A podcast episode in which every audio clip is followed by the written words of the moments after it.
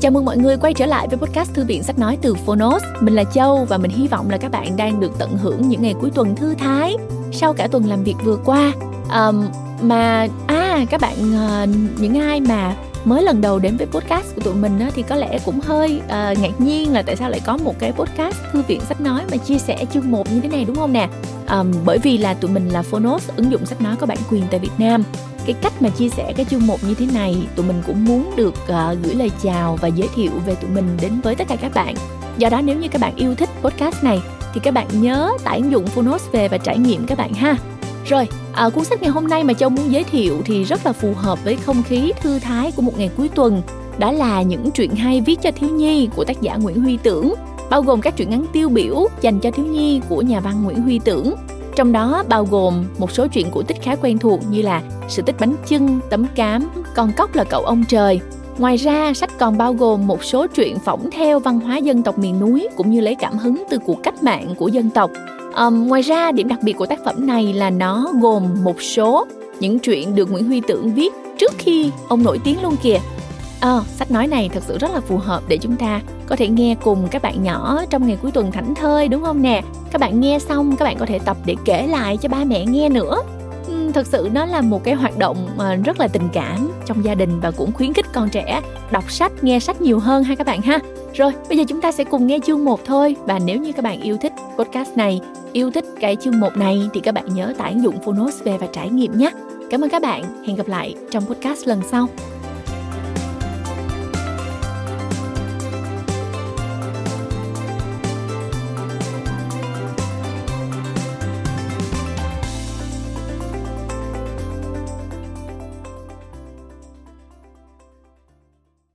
Bạn đang nghe từ Phonos.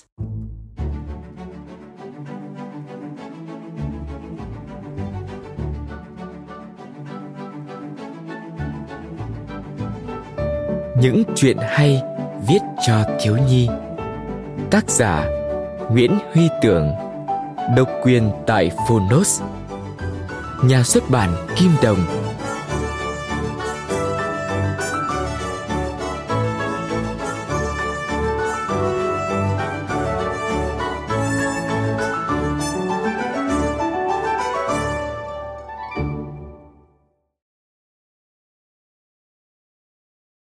thay lời nói đầu. Món quà yêu thương. Năm 1966 khi viết lời giới thiệu cho tập truyện viết cho thiếu nhi của Nguyễn Huy Tưởng, nhà văn Tô Hoài nhận xét, Nguyễn Huy Tưởng viết cho các em ít, nhưng những tác phẩm của anh để lại thật đã giá trị. Tập sách mà nhà văn Tô Hoài giới thiệu ấy quả không dày trang cũng không nhiều chuyện. Tất cả chỉ có 6 tác phẩm thuộc các thể loại kể chuyện cổ tích, bao gồm An Dương Vương xây thành ốc, Tìm mẹ, Con cóc là cầu ông trời, chuyện lịch sử, bao gồm kể chuyện Quang Trung, lá cờ thêu sáu chữ vàng, đề tài kháng chiến, hai bàn tay chiến sĩ chỉ từng ấy là đủ để tác giả dế mèn phiêu lưu ký, khẳng định.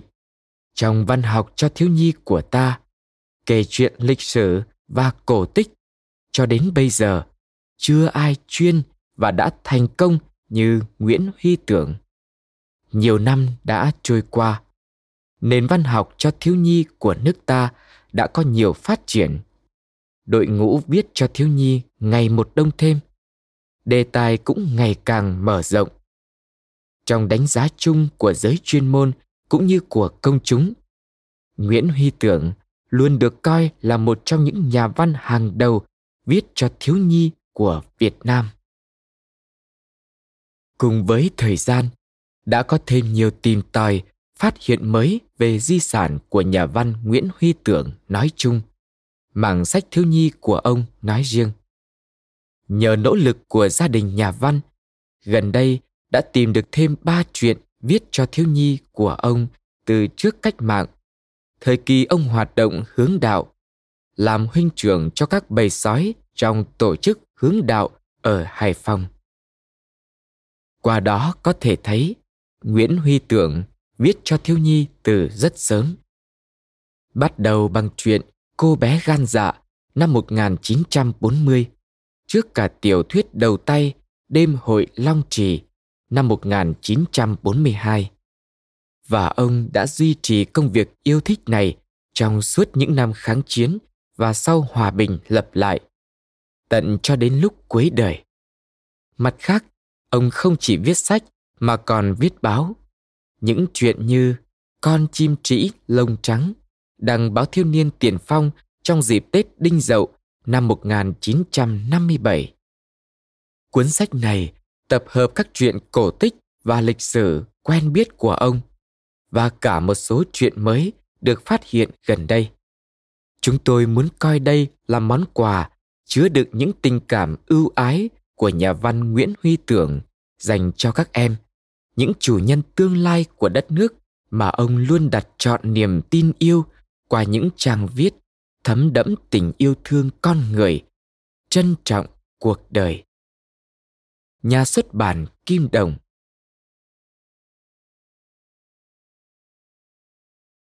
Cô bé gan dạ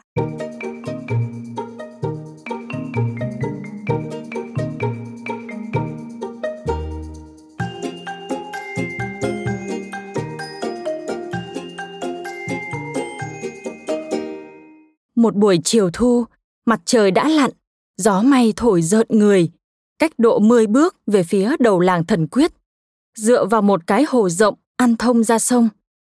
Ngôi đền của làng ẩn trong một rừng cây um tùm, âm u, lạnh lẽo trong khói sương. Bỗng có tiếng ầm ầm ở ngoài hồ theo gió đưa vào trong làng, làm thất sắc các vị kỳ mục đang ngồi trong điếm cổng họp bàn. Tiếp theo có tiếng dữ dội ở ngoài đền và một mùi hôi hám xông ra.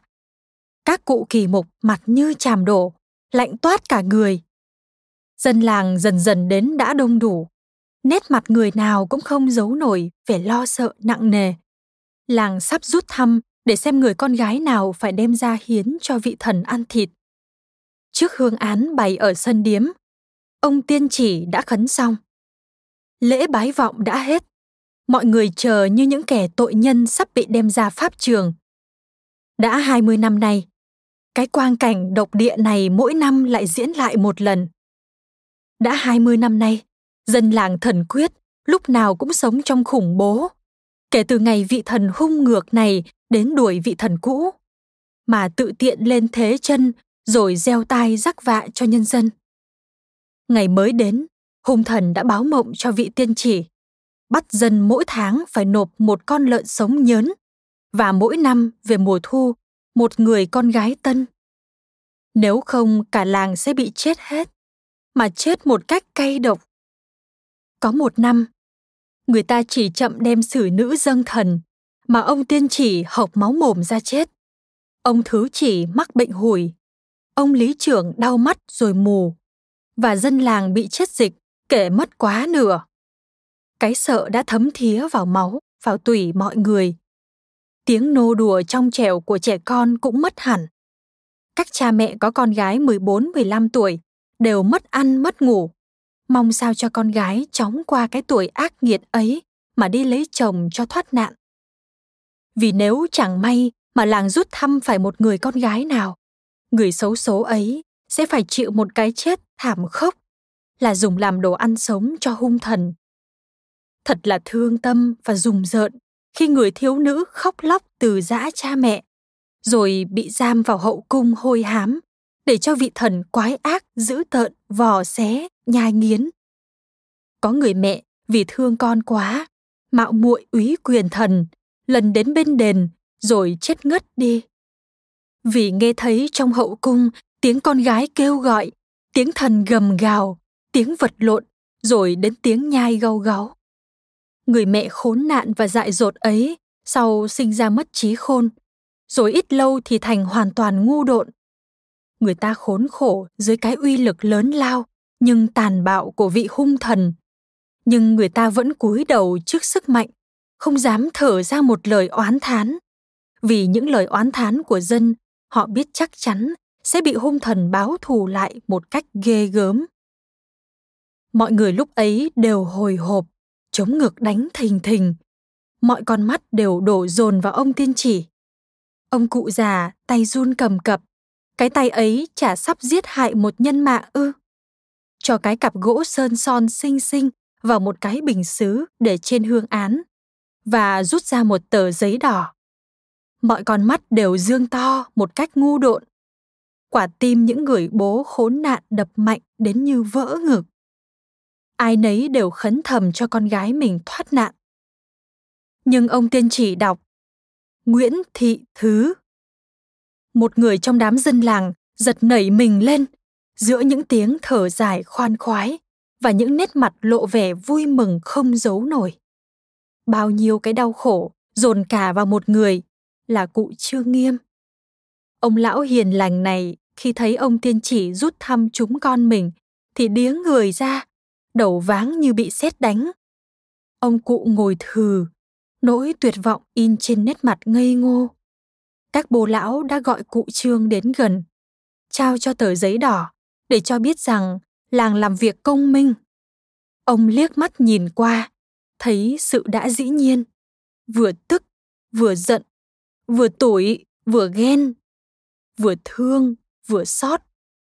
Ông run run không đứng vững hai giọt lệ lăn từ từ trên gò má xám và để cho trào lòng rào rạt. Ông kêu lên mấy tiếng. Con tôi! Thứ con ơi! Khổ cho con! Rồi ông ngồi sụp xuống thềm khóc nức nở khiến cho mọi người ái ngại. Người ta súm lại để khuyên giải ông già này phải gánh vác cái nợ tàn khốc cho mọi người mà ông lão chỉ biết làm ăn lương thiện. Mà ông lão chỉ có một mụn con. Cụ trương gạt tay mọi người ra, hờn dỗi. Cụ ghen với những người kia. Trong số đó, có nhiều người phúc đức kém cụ, hoặc có nhiều con. Đáng nhẽ họ phải chịu thay cụ mới phải. Cụ khóc lóc, hậm hực, đi thất thểu trong bóng tối.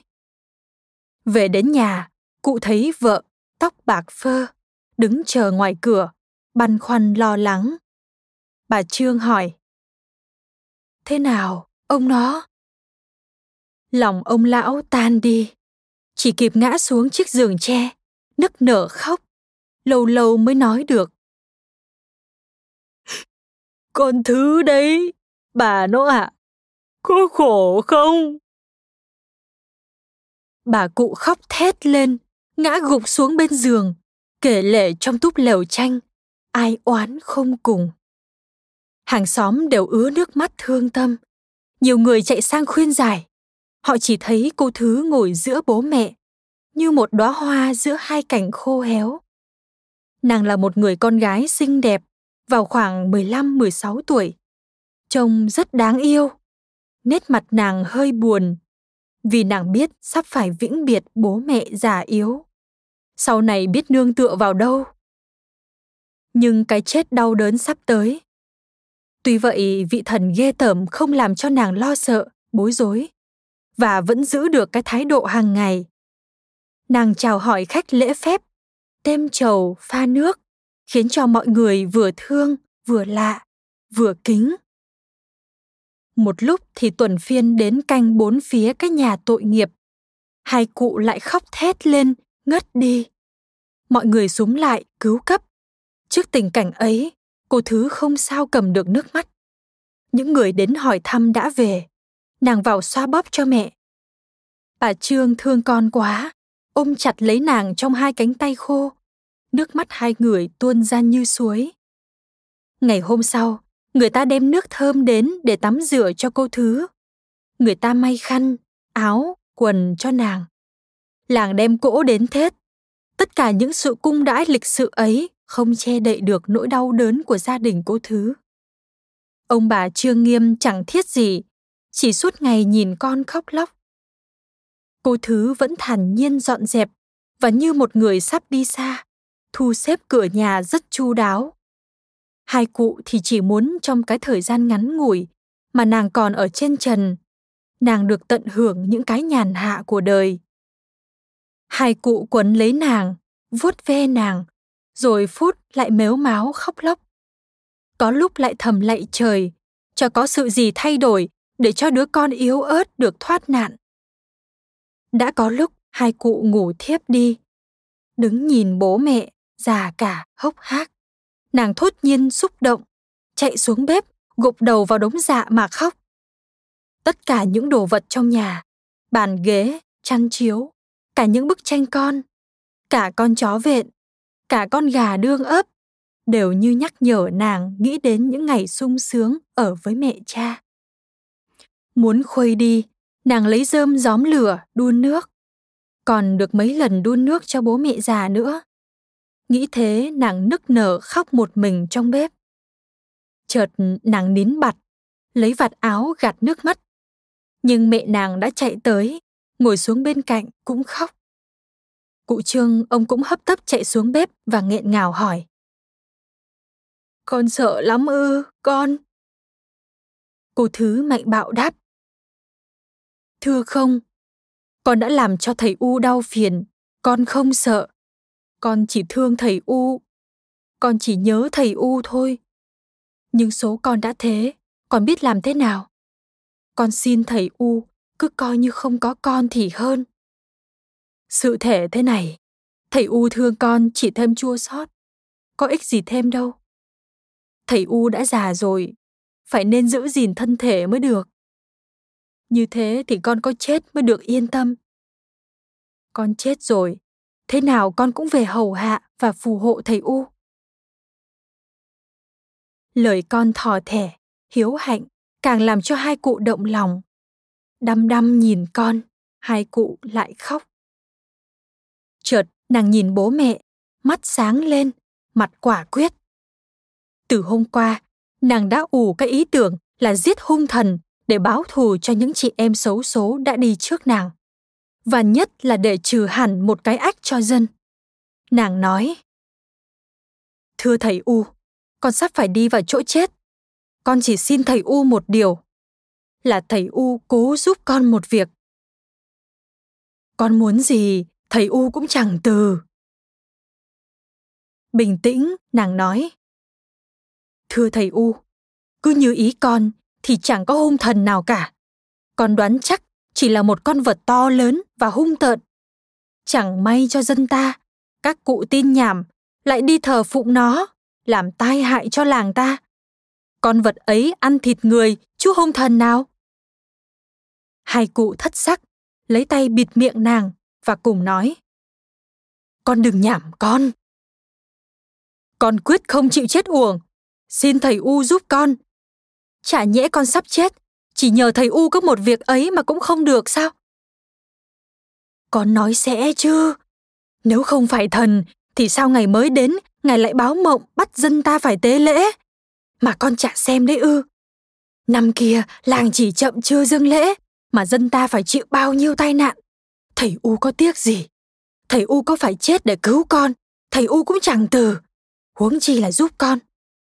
Nhưng thầy U sợ rằng việc con định làm sẽ hại cho cả làng ta. Vì thế thầy U không dám. Nàng cười và đáp. Việc thần báo mộng con quyết không tin. Người ta ai chả có những giấc mộng lạ lùng. Và chỉ có cụ tiên chỉ nói là thấy thần báo mộng chứ thực ra dân làng có ai trông thấy thần đâu.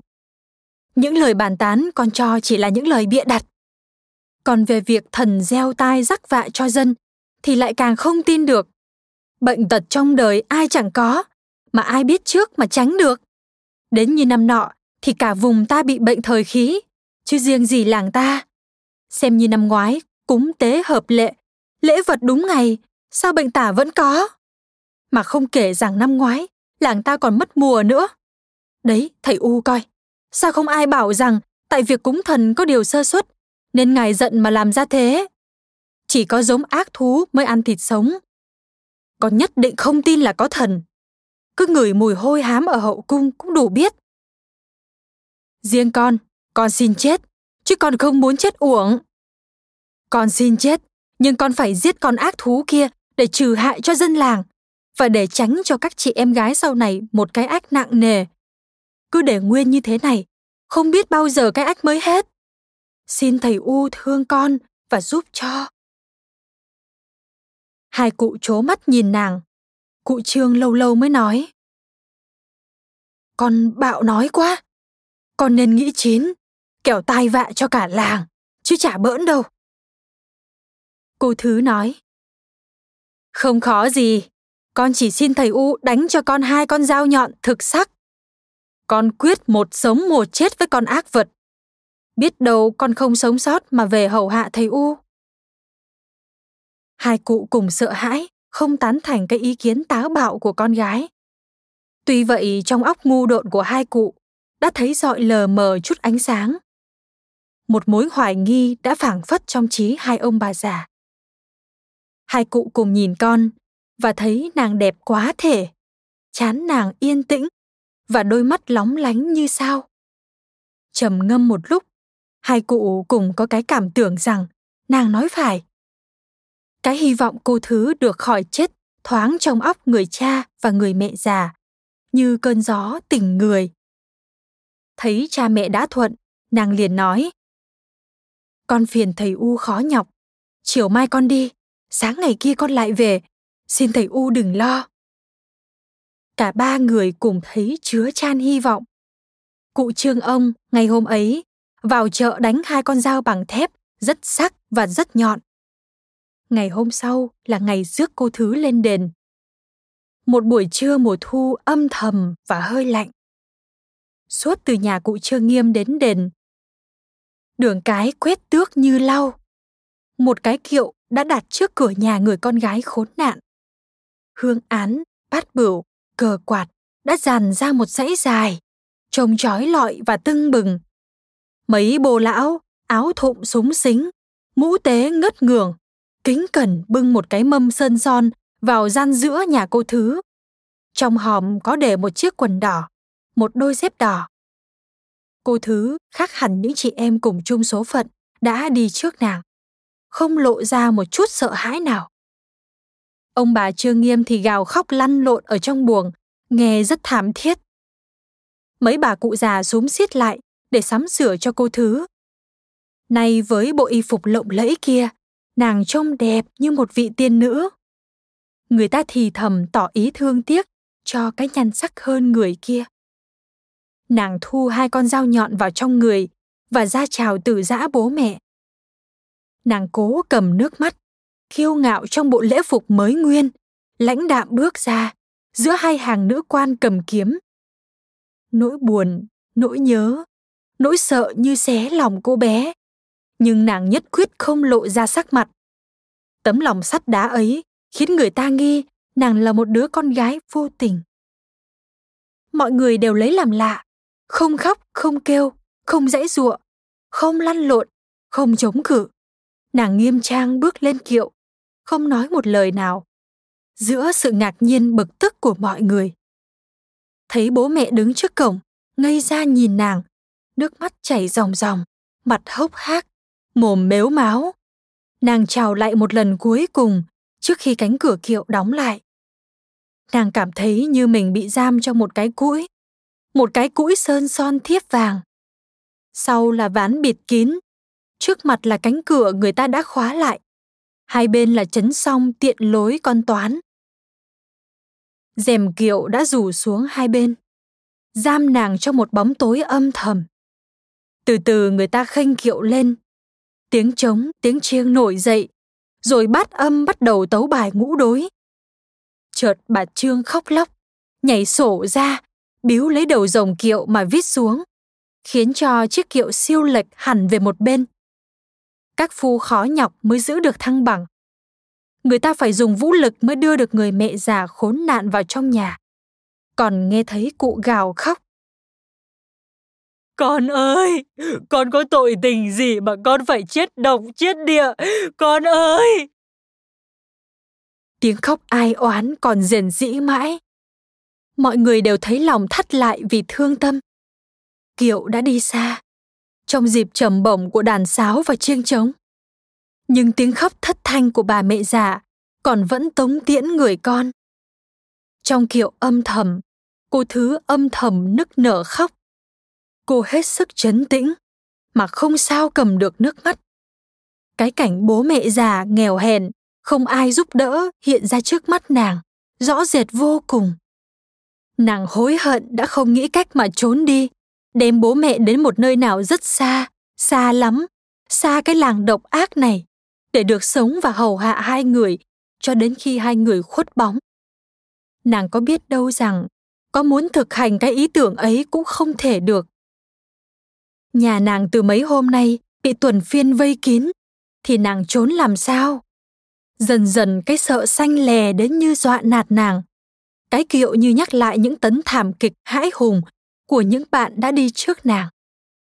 Cái hình ảnh vị thần mà người ta thường tả cho nàng ngày còn bé, với nét mặt hung ác, nanh to và sắc, thân thể lớn và đầy lông lá. Cái hình ảnh ấy chật sừng sững trước mặt nàng, làm cho nàng sợ chết lặng người đi. Nàng chố mắt, mặt nhợt, vồ biếu lấy cái chấn song kiệu, tưởng như biếu lấy mẹ, và rú lên một tiếng. Hồi lâu, nàng định thần lại, thẹn vì đã sợ một cách nhu nhược. Nàng tự nhủ, làm gì có thần? Ta đoán tất không sai. Ta phải giết chết con quái vật.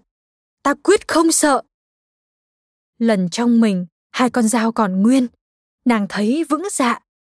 Người dần dần nóng lên, lòng can đảm lại trở về với người thiếu nữ. Mặt nàng sáng lên vì quả quyết như trời đang sầm xì, bỗng trở nên rực rỡ lòng nàng kiêu ngạo. Nàng thấy mình hơn cả mọi người ngu độn trong làng. Và nàng thương hại những chị em đi trước. Sau đám rước linh đình, sau buổi tế long trọng, người ta đã ấn một cách phũ phàng cô bé con ẻo lả vào trong hậu cung kiên cố. Cửa lim đã khóa trái lại. Chiều thu đã xuống. Và chung quanh đền tịch mịch không còn một tiếng người. Dân làng đã về cả và các cụ cho là đã làm tròn bổn phận. Trong hậu cung, tối mờ mờ, mùi hôi hám xông lên, như làm ngạt người con gái bị tù. Nàng bỗng thấy sợ, tưởng như lòng can đảm mà nàng vừa thu lại phen này bị tan nát cả. Hai hàng lệ trào ra. Chợt linh tính, nàng tỉnh dậy. Nàng tự nhủ. Đằng nào cũng chết, thà chết mà giết được quân thù còn hơn để nó giết mình. Định thần nhìn bốn phía, nàng nhận thấy ở phía trong hậu cung có một cái bệ đá. Ngay dưới bệ là một cái vòm đen. Nhận kỹ thì thực là miệng một cái hang sâu. Nàng sung sướng quá, mỉm miệng cười, vì sự dự đoán của nàng quả không sai. Nàng phải chống chọi với một con rắn hay một con vật gì ở hang, chứ không phải với một vị hung thần màn bí mật đã dần dần mở. Hai con dao sắc nàng cầm lăm lăm trong tay. Nó như truyền vào người nàng, một thứ sinh khí rất mạnh. Và tăng thêm lòng can đảm và sức khỏe nàng. Nàng đến ngồi trên chiếc bệ đá, giữ thế thủ. Bấy giờ, nàng đã hoàn toàn tự chủ được mình. Tất cả tinh thần của nàng chỉ chuyên chú vào một việc, giết con quái vật để trừ hại cho dân. Cô thứ đợi đã lâu, không động tĩnh gì chống làng đã điểm canh ba. Nàng thấy lạnh. Chân nàng đã tê và mắt nàng đã mỏi. Dần dần người con gái nhỏ vô tội ấy mệt quá. Mắt nàng nhíu lại. Cố gượng không được. Nàng thiếp đi. Nàng đã ngủ say, không còn biết gì nữa.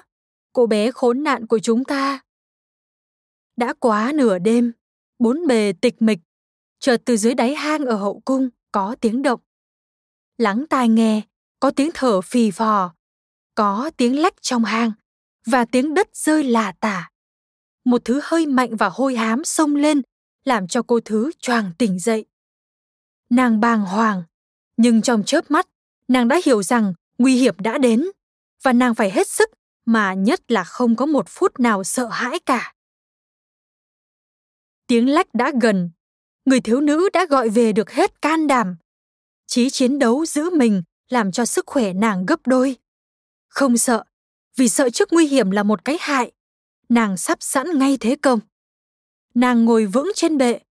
Đầu gối phải tỉ mạnh xuống đá. Đầu gối trái gập lại. Hai con dao lăm lăm trong hai tay. Con quái vật bò dưới đất mỗi lúc một rõ. Nó đã lên tới miệng hang. Trong hậu cung tối mò mò, nhưng định thần, thiếu nữ cũng trông rõ một vết đen chui ra. Hai mắt sáng long sòng sọc, dữ dội như thôi miên nàng. Chưa phải lúc hạ thủ, nàng chờ, chống ngực đánh mạnh và người lạnh buốt. Cả cái đầu con quái vật đã nhô hẳn ra, như đầu một con tắc kè, to như một cái mâm. Sần sùi, tanh hôi. Hơi thở nó rất mạnh.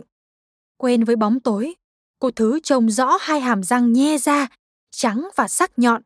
Tưởng như đớp một cái thì người nàng sẽ dập nát cả.